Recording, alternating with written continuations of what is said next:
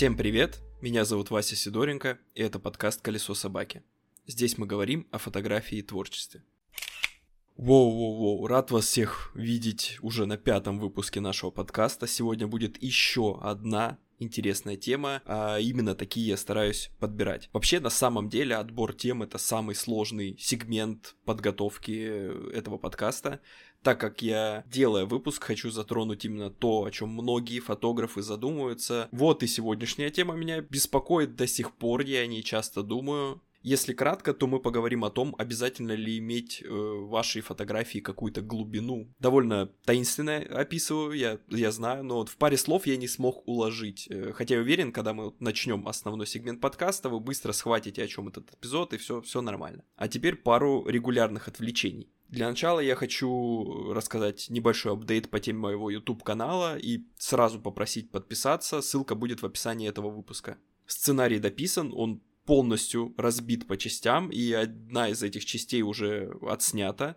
Еще два сегмента ждут своего часа, но придется этот час немножко подождать, потому что у меня немножко воспалился глаз. А 11 числа я не знаю, когда вы, выйдет конкретно этот выпуск, возможно, прям сегодня, когда я его пишу, но ну, вот что точно будет, так 11 числа мы едем в интересную поездку, будет клевая съемка в крутой локации, и несмотря на мой глаз, я не знаю, как он пройдет или нет, я хочу всю эту поездку записать в формате влога, который тоже выйдет на вот этом YouTube канале. Ну и по традиции подписывайтесь на мой Instagram аккаунт и напоминаю, что компания Мета запрещена на территории Российской Федерации, так что обязательно подписывайтесь. И в мой телеграм-канал заглядывайте, все ссылки на вышеописанное будут в описании этого подкаста.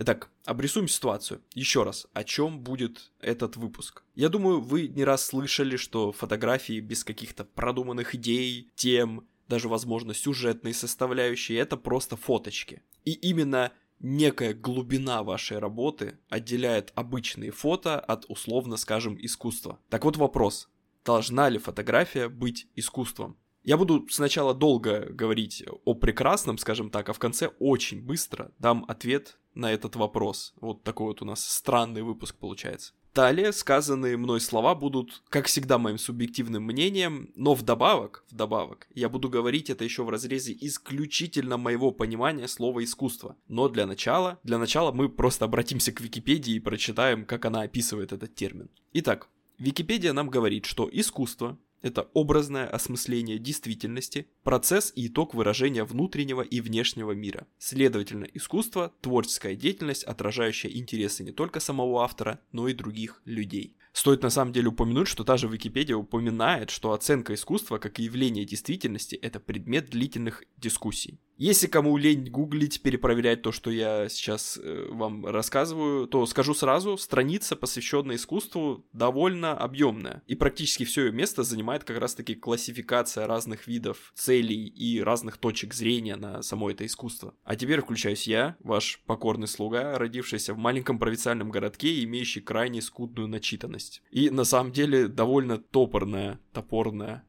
представление о прекрасном. Видите, даже, даже слова неправильно выговариваю. Мы просто не можем вот так вот взять и грубо найти ответ на то, что такое искусство, не имею кучу разного контекста. Исторического, там, философского и так далее. Это больше, чем просто слово, которому можно дать какой-то однозначный термин. В моем понимании, творчество от искусства действительно отличаются. Ну, это факт. Творчество — это созидательный процесс. Для того, чтобы созидание было творческим, нужен какой-то креативный аспект. Поэтому творчество — это элемент. Искусство — это результат то есть то, в составе чего есть творчество, как один из его инструментов. Персонально для меня, если уж попробовать, попробовать все-таки сократить понятие искусства до пары предложений, это художественное произведение, вызывающее крайне эмоциональный отклик довольно часто, пытаясь объяснить термин искусство, используют именно вот, вот такое описание, и я с ним полностью согласен. Тут мы на самом деле упираемся в градации вот этих вот эмоций. Насколько сильной должна быть эмоция, чтобы я мог классифицировать произведение как искусство. Честно, хер знает на самом деле. не забывайте, что я быдло, и, и этот подкаст ведет быдло. У меня тут же возникает другой вопрос. А имеет ли значение разница от человеческого восприятия? Вот стою я, и кто-то из вас, тех, кто слушает мой подкаст. Смотрим мы на некое произведение. Вот я и вы на одно и то же произведение. У вас он вызывает эмоциональный отклик, а у меня нет. Так и кто тут прав? Вообще, произведение само по себе не имеет такой ценности. Да никакой оно ценности, по сути, не имеет, кроме технической, без контекста. Простой, опять же, быдлячий пример. Мона Лиза была бы такой ценной, если бы она не так была пропиарена массовой культурой? Стала ли она такой ценной, если бы она не прошла тот путь, не в смысле просто сотворения, что ее кто-то нарисовал, а в смысле ее путешествия от финального мазка до наших дней? Ее же крали там в какой-то момент. Была ли бы она таким произведением искусства, если бы ее не написал Леонардо да Винчи? Вот, ко, ко всему прочему, потому что Леонардо, Леонардо да Винчи сам по себе был довольно выдающийся человек.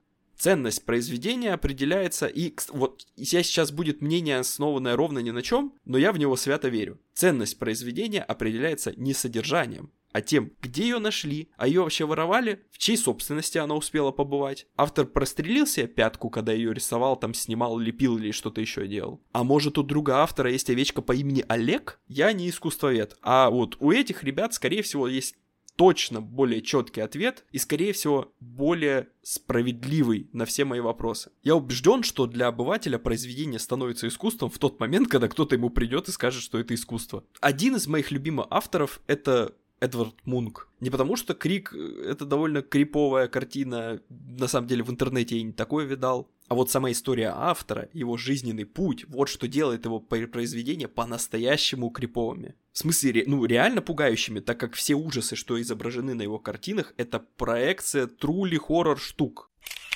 И на фотографию работают все эти же принципы. Самое первое, что мне приходит в голову как какой-то пример, это история Вивиан Майер. Я не буду спойлерить весь замес для тех, кто не знает. Э, я просто для начала порекомендую к просмотру фильм «В поисках Вивиан Майер». Это действительно очень интересное кино, которое рассказывает очень интересную историю. Но если кратко, это женщина-фотограф, которая занималась стрит-фотографией. При жизни никто, на самом деле, даже и не знал, что она фотограф. Ну, кто-то там видел, что она снимает, но особого внимания как бы не уделяли. А сама она работала в стол, то есть нигде не публиковалась и, насколько я помню, даже не пробовала. Хотя тут стоит уточнять, опять же, посмотрите фильм. Ее работы нашлись случайно на какой-то там барахольной распродаже, и человек, который купил их, начал интересоваться, кто же этот таинственный автор, потому что сами фотографии довольно-таки интересные. И вот происходит с выяснением автора какой-то вот детективный клубок, плюс освещение этой истории в блоге покупателя вот этих снимков, он все это нагнало ажиотаж на эти работы. Вивиан так и не встретила свою популярность, но она стала одним из самых знаменитых фотографов в жанре стрит-фотографии. Никто вообще, в том числе и я, не сомневается в художественной ценности ее работ.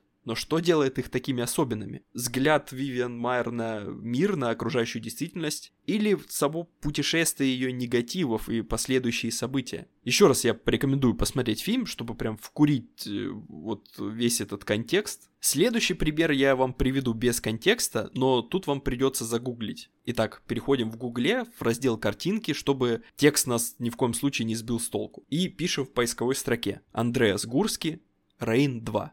Смотрите внимательно на эту фотографию и слушайте. Эта фотография в 2011 году была продана на аукционе за 4.3 миллиона долларов. Это одна из самых дорогих фотографий в истории. Кажется, сейчас она на втором месте. Когда я смотрю на работы Vivian, я как фотограф понимаю, что это ну круто, это классные работы. Но работы Гурский в отсутствии контекста ставят такую деревню, как я, просто в ступор, когда я вижу приписку в 4,3 миллиона долларов. Контекста по-гурски я, кстати, давать не буду, он, он тут просто в качестве контрастного примера, но если кому интересно, Google вам в помощь. Самые дорогие моему сердцу фотографии, являющиеся вместе с этим и произведением искусства, это документальные работы. Тут и контекст есть сразу, и самое великое в хорошей документальной фотографии — это словить момент, чтобы в однозначной ситуации придать этой истории новые смыслы, при этом не искажая действительность. Ладно, что мы поняли из всего вот этого? Что искусство это какой-то темный лес, и, как я считаю, нужно забить на все эти условности и стараться ощущать все, ну, так пафосно скажем, сердцем.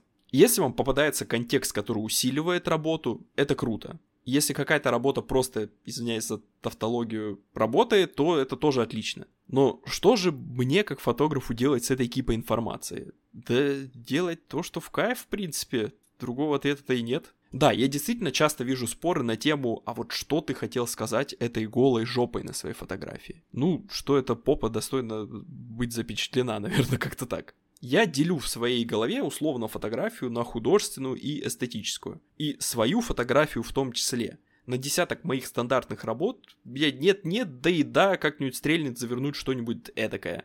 Но от чего вы конкретно получаете удовольствие? И есть ли конкретно у вас потребность высказаться? Вот именно эти вопросы должны вас беспокоить. И если вы найдете на них ответ, то в целом как бы станет проще жить, я так скажу. Фотография может быть как искусством, так и контентом. Это нормально, это просто стоит принять. Если у вас есть переживания по поводу вашего успеха как фотографа, и вопрос, а что ты вообще хотел сказать этой херней, бьет именно в эту точку, то просто посмотрите на вообще на индустрию, чем, чем это живет, как вообще люди существуют. Есть разные фотографы, которые становятся успешными в разных нишах. Современный популярный фотограф это давно уже не визионер, это скорее блогер. Важной курочкой вас сделает быстрее активное ведение сторис на самом деле, чем, чем какая-то вот глубина фотографии. Это я на собственном опыте говорю. Это, это не к тому, что нужно там убирать глубину фотографии. Я говорю, что просто в плане эффективности быть блогером, э, при этом что-то фотографируя, это, это, более, это более простой подход к увеличению аудитории, признания там и так далее. Если мы начинаем в нашем творчестве вымучивать то, чего в нас нет и никогда не было, искусство не получится никогда. Именно в этом и проблема. Вот в насильственной попытке привязать какую-то вот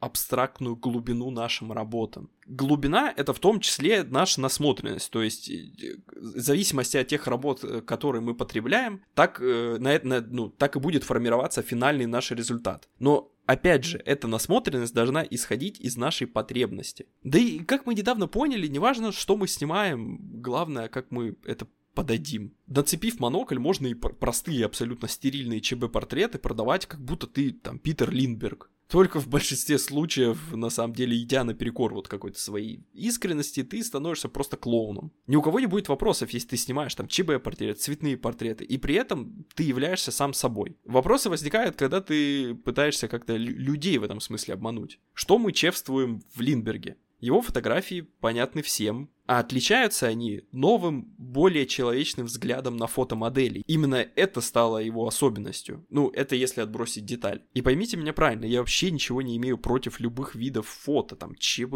я люблю портреты тоже. Это вот все, ну, типа, с этим у меня проблем нет. Я просто говорю о тех случаях, когда человек пытается продать себя как последователь чего-то великого, исходя из какой-то там простоты формы, при этом с отсутствующим полностью содержанием. И да, лично я снимаю простые фоточки. И да, может можете нацепить на меня это клеймо, а мне и в кайф будет на самом деле. Потому что, несмотря на все эти ярлыки, мне мои работы нравятся, и что самое важное, они нравятся кому-то еще. Спасибо, что послушали этот выпуск подкаста. Я надеюсь, вам было интересно. Я настоятельно рекомендую вам делиться этим подкастом с друзьями, репостить его. И самое важное, когда вы заходите, на какой бы вы платформе не слушаете, проведите какую-то активность подкастом, там, в зависимости от того, что дает вам платформа. То есть, если это Яндекс, то вы можете поставить лайк. Если это Apple подкаст, то вы можете там написать какой-то отзыв, поставить оценку. Я прям настоятельно прошу вас это сделать, потому что это, это, это мне очень сильно помогает. Ну и в остальном все. Я вас крепко обнимаю, желаю вам хороших дней. Я не знаю, когда выйдет этот подкаст, но, допустим, хорошей вам недели, если это выйдет в понедельник.